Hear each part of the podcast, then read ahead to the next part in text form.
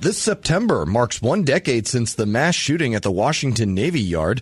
The tragedy ultimately became a catalyst in changing how the government manages potential security risks from its employees and contractors. For more, Federal News Network's Justin Doubleday joins me now. Justin, how are we today? Hey, good, Eric. How are you doing? I'm doing well as well. So, there have been remembrances and memorials over this past week as we hit the 10 year anniversary of the shooting. Remind us what happened on that day and how it may have led to some change. Sure. So, uh, on September 16th, 2013, Navy IT contractor Aaron Alexis shot and killed 12 civilian and contractor employees at Naval Sea Systems Command headquarters at the Washington Navy Yard. He also wounded four others before he was killed by law enforcement. And this was obviously a, a, a major and shocking tragedy, you know, for Washington, D.C., and for the Navy and for the federal government writ large.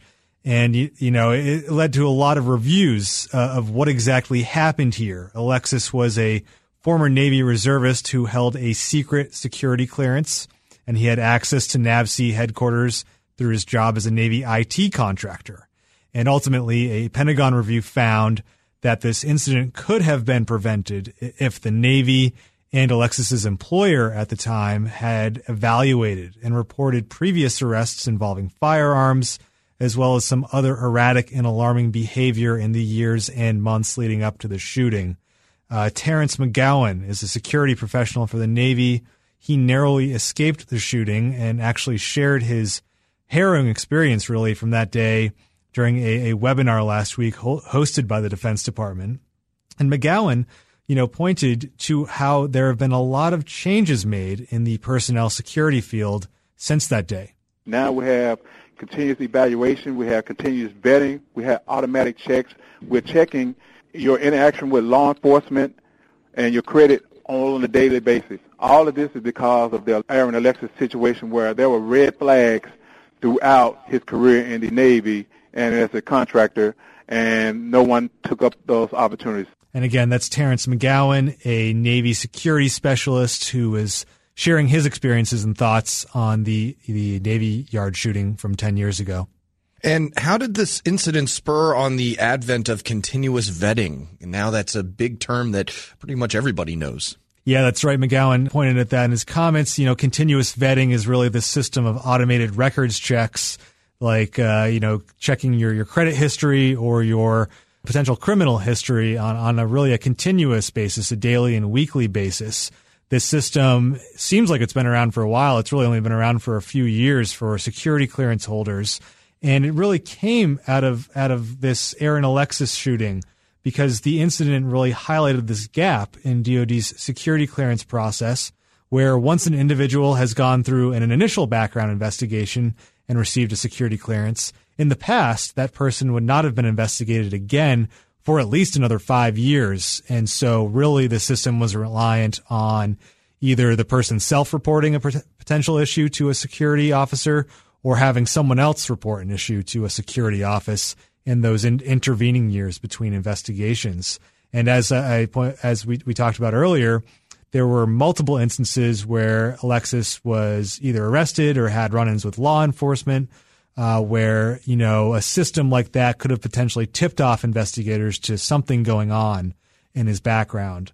And so what happened in is this review that the Pentagon did of the Aaron Alexis situation recommended that DoD moved to continuous evaluation, now called continuous vetting, on an enterprise level. It was kind of an idea at the time, and and, what happened was over the last five or so years, nearly all 4 million DoD clearance holders are now enrolled in continuous evaluation. And so the Aaron Alexis case and the investigation that happened afterward was one of the big things that really pushed that along. I spoke with Charlie Sowell. He's a former uh, director of national intelligence advisor. He cover watches these security clearance issues closely and he talked about how this this whole incident was really a wake up call that helped spur things along, like continuous evaluation. Continuous vetting was an idea back in the days of Alexis. There were certainly some DoD systems that were in place that were performing continuous evaluation, continuous vetting, but really today, how many people that have clearances who are enrolled in continuous vetting today?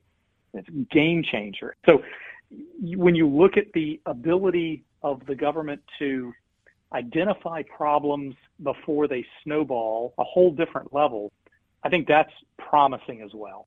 And again, that's Charlie Sowell, a former director of national intelligence advisor. We're speaking with Federal News Network's Justin Doubleday about the 10th anniversary of the Navy Yard shooting.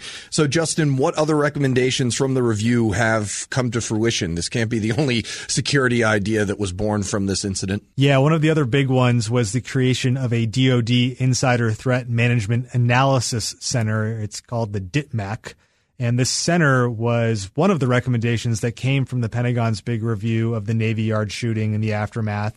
And really, what, what it's intended to be and what, what it is now is this central area where a lot of insider threat incidents are reported and then analyzed for potential trends, potential, you know, issues that might need to be taken on further action. Because in the Aaron Alexis case, there were multiple incidents where either the Navy knew about something or his employer knew about something and no one seemed to be able to put together the pieces that there might have been a larger issue at play here with Aaron Alexis and in the year and, and basically over the course of his adult life with you know multiple firearms related issues and arrests with you know potentially hearing voices and and, and psycholo- potential psychological issues. And so this this center this DITMAC is really intended to be the central point where insider threat information is reported and analyzed, and, and then you know analysts there can can kind of take that information into account and recommend you know follow up actions accordingly. So that's that's another thing that was created after the Navy Yard shooting. Even with all of those new protocols, insider threats are still at the top of the list when you talk to security personnel about their biggest fears. And so, what are some of those bigger challenges that remain when it comes to insider threats? Yeah, there, there's a few. Uh, one is that you know this new center uh, that that I just mentioned uh, it, it relies on reporting really from the lower level, you know, DoD organizations and military services. Uh, and what's been found is that a lot of those those services and, and DoD organizations are not reporting as often as they need to up to the center. There is a redacted September 2022 DoD Inspector General report that found that there was not consistent reporting to the DITMAC. The Navy, for instance, did not report 26 incidents to the center over about a nine month period that involved things like murder, rape, kidnapping, aggravated assault, robbery, and soliciting sexual conduct with a minor. That's according to the IG report. And in some cases, it took organizations as long as two years to report information to the center. So there's a lag there as well.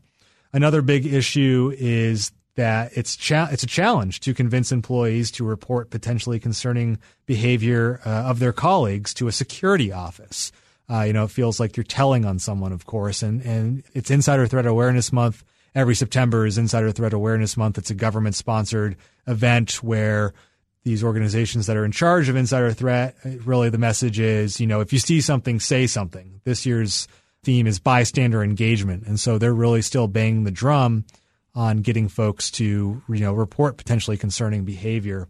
Finally, technology can, continues to be a challenge. We talked about continuous vetting and how that's really taken hold, but the system itself is still kind of in, in the early stages. There's only a limited amount of information that it can pull upon.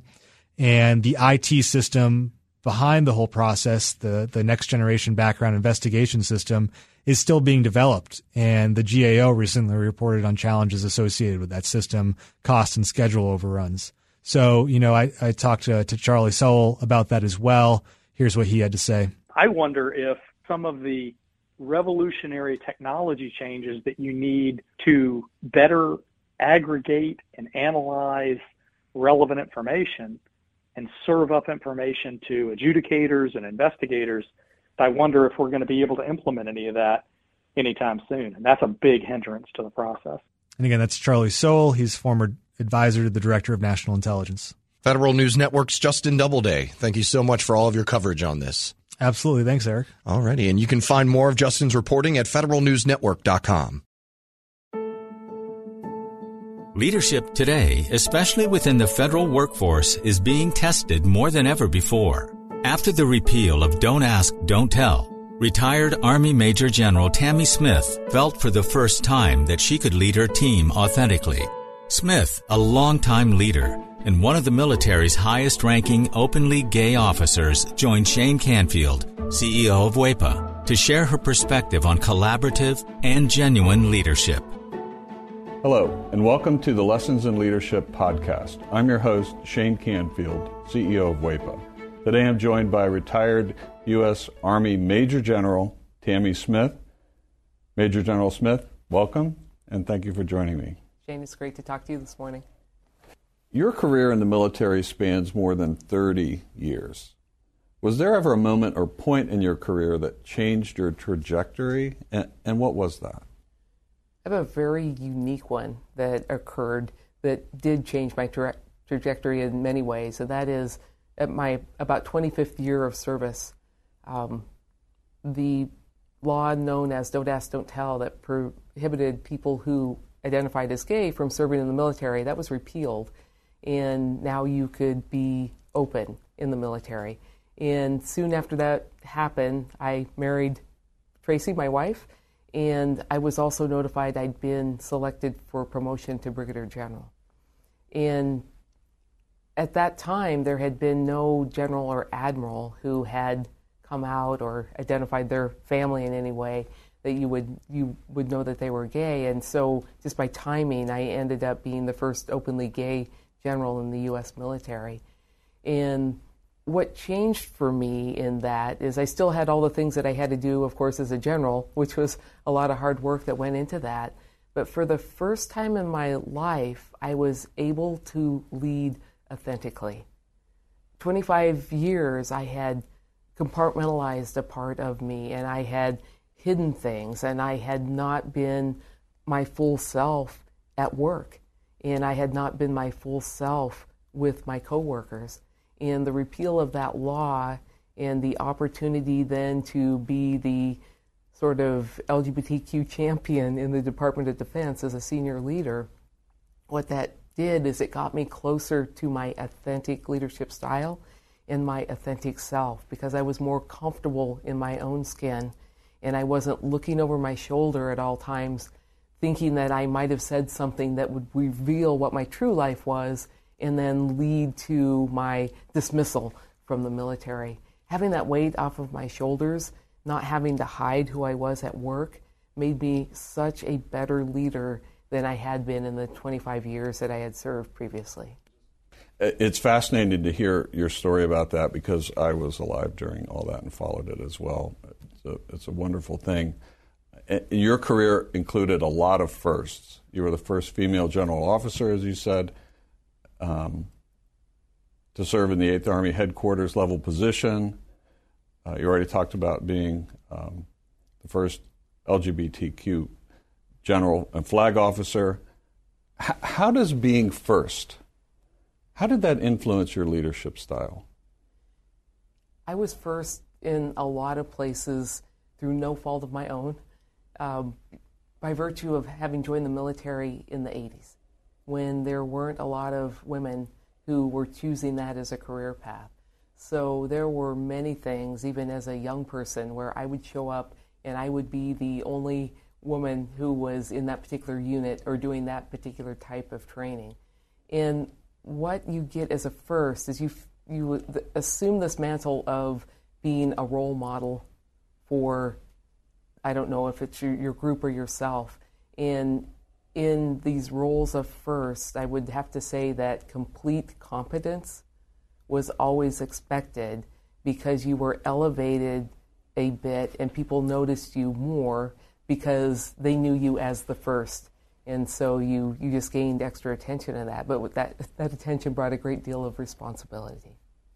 And you've said in the past that your interest in leadership dates all the way back to high school, when you first joined Future Farmers of America. And how did that early education, that organization, change your path later in life? Future Farmers of America, well, it's certainly to teach people about agriculture, but it's also it teaches people to be leaders so that in the agricultural world, people entering into that as an industry have the skills uh, to be leaders in that world. And I loved learning about speaking. I loved learning about being on a team. There were many things that I learned about leadership early in high school through FFA that suited me well. They are skills that I used all the way up through two star general. And one of the one that jumps out the most at me is communication. I mean, we already talked about how it's important to be competent, but sometimes your competence comes from the presence that you project, and a lot of that presence comes from how you are able to communicate. So, in times when I had uncertainty, I could convey confidence through my communication skills in a way that would get me through some ambiguity and things would turn out all right. But those skills go back, those are base skills that I learned way back in high school and through my association with FFA. It, it's really great and, and refreshing to hear you meld those two concepts of confidence and competence, because really both are required for um, expansion as a professional, but also into leadership roles. I think so because if you're if you're the leader in the role, people want to trust, and so your competence certainly informs a bit of that trust. But your ability to communicate that and to speak to your team in a language that your team understands and to be able to adjust for that, I think that that informs that trust a great deal, which is what produces the results, is the trust within the team. Excellent, excellent. Uh, what's one piece of advice that you would go back and tell yourself if you were starting uh, again in your career? When I started my career, of course, while I certainly had some skills, I w- I wasn't a rounded, informed, wise leader of any sort. And I think that people have a leadership style that suits their personality uh, until they learn more skills. And for me, I was a collaborative leader.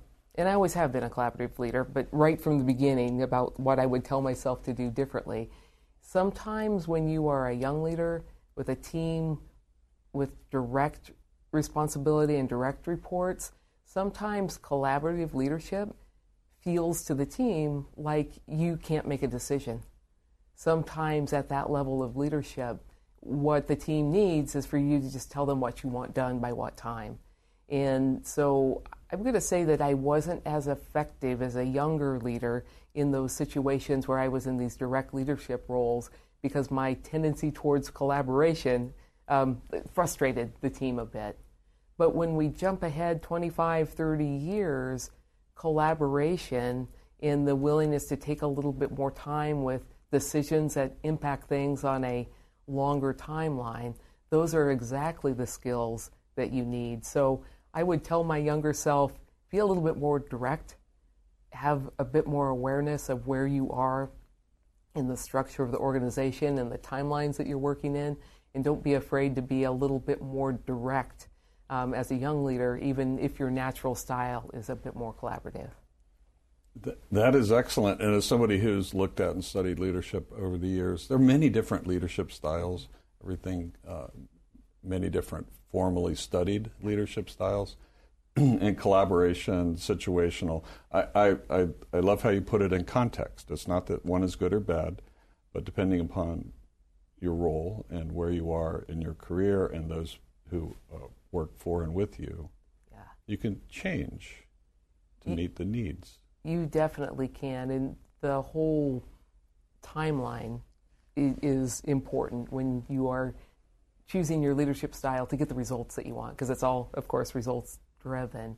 And in some cases, and this was true in military leadership and true in, in many places, is sometimes the urgency of the decision doesn't allow for the collaboration because a missile is coming in, or you know something something is timed in in a financial type of way, and you have to hit a particular timing point, and so you, you've got to make these decisions quickly. But sometimes making quick decisions, I, I talk often that it's easy to make a decision. It's harder to make a good decision. And you have to take into consideration the timeline that your decision is going to impact, and that will influence the style of leadership that you choose to come to that decision point. If you can kind of follow my logic there. I think it's fascinating, and and maybe what you're also saying is that part of leadership, um, a, a never to be forgotten dynamic, is is judgment. You know, there's a judgment component to all of this that you just mentioned. You're you're um, making decisions using judgment as far as what's the best leadership role for this moment, for this decision. Yeah, I think there is a lot of judgment in that, and it goes back to that quest for competence. Because as your skills improve, your judgment will improve because you've you've peeked around the corner a little bit, you've been exposed to more things, and you are able to exercise judgment in a way that would have been impossible when I first started. Um, I think that that experience certainly informs judgment, which is why sometimes it, when you're looking at somebody at the executive level, it looks so easy for them. You know, they see the big pieces earlier. That's because for probably 30 or 40 years, they've been looking at all the little pieces. And in some of this, then their judgment becomes almost intuitive to them because of the experience that they had gathered over that time frame. Perfect. What, is there a figure, either from your personal life or maybe in history, that has been an inspiration, that has inspired your leadership style? It's somebody who no one has probably heard of, and that's my brigade commander, Colonel Pullen, who I was exposed to early in my career as an officer. He was a Vietnam veteran, and in his role as brigade commander, what he wanted to teach all of us was attention to detail for consequential decision making. And so he would ask very specific questions, such as when you get to the rifle range and you offload the buses, which side of the bus are the soldiers going to come off of? Because then that was whether or not you might need a road guard to cross the road over to the range and that sort of thing.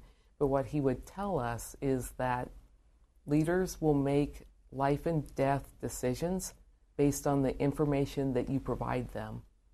So make sure that your information is correct when you provide it to them.